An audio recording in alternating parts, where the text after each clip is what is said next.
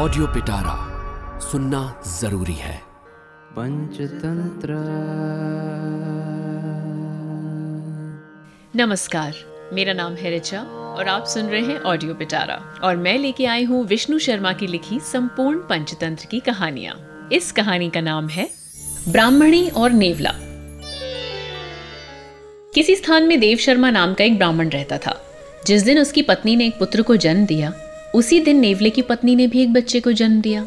इस ब्राह्मणी ने अपने पुत्र के समान उस नेवले के बच्चे को भी दूध पिलाकर तथा शरीर को मल कर मज़बूत कर दिया। परंतु ये सोचकर वो उसका विश्वास नहीं करती थी कि शायद वो अपनी जाति के दोष से मेरे पुत्र के विरुद्ध आचरण करेगा। कहा भी है, कुपुत्र भी पुरुषों के हृदय को आनंद देता है। फिर चाहे वो ढीठ, कुरूप, व्यसनी और खल ही क्यों ना हो।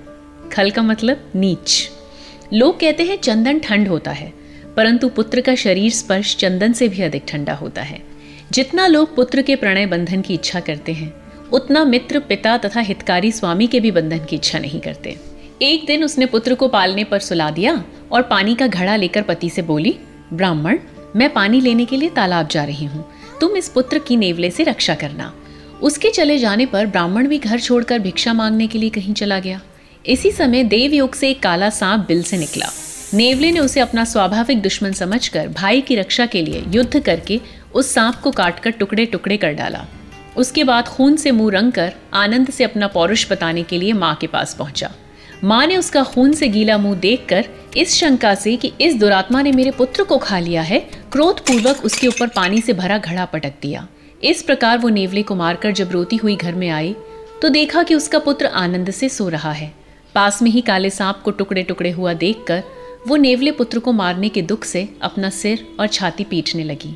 इसी समय ब्राह्मण भी भिक्षा लेकर आया और देखा कि ब्राह्मणी पुत्र शोक से विलाप करती हुई कह रही है, अरे ओ लोभी, लोभ के कारण तुमने मेरा कहना नहीं माना। इसलिए अब पुत्र की मृत्यु के दुख रूपी वृक्ष का फल भोगो, अथवा ठीक ही कहा है, बहुत ज़्यादा लोभ नहीं करना चाहिए और लोभ का पूरी तरह त्याग भी नहीं करना चाहिए। बहुत ज़्यादा लोभी मनुष्य के मस्तक पर चक्र घूमता है। ब्राह्मण बोला ये कैसे? ब्राह्मणी कहने लगी। पंचतंत्र।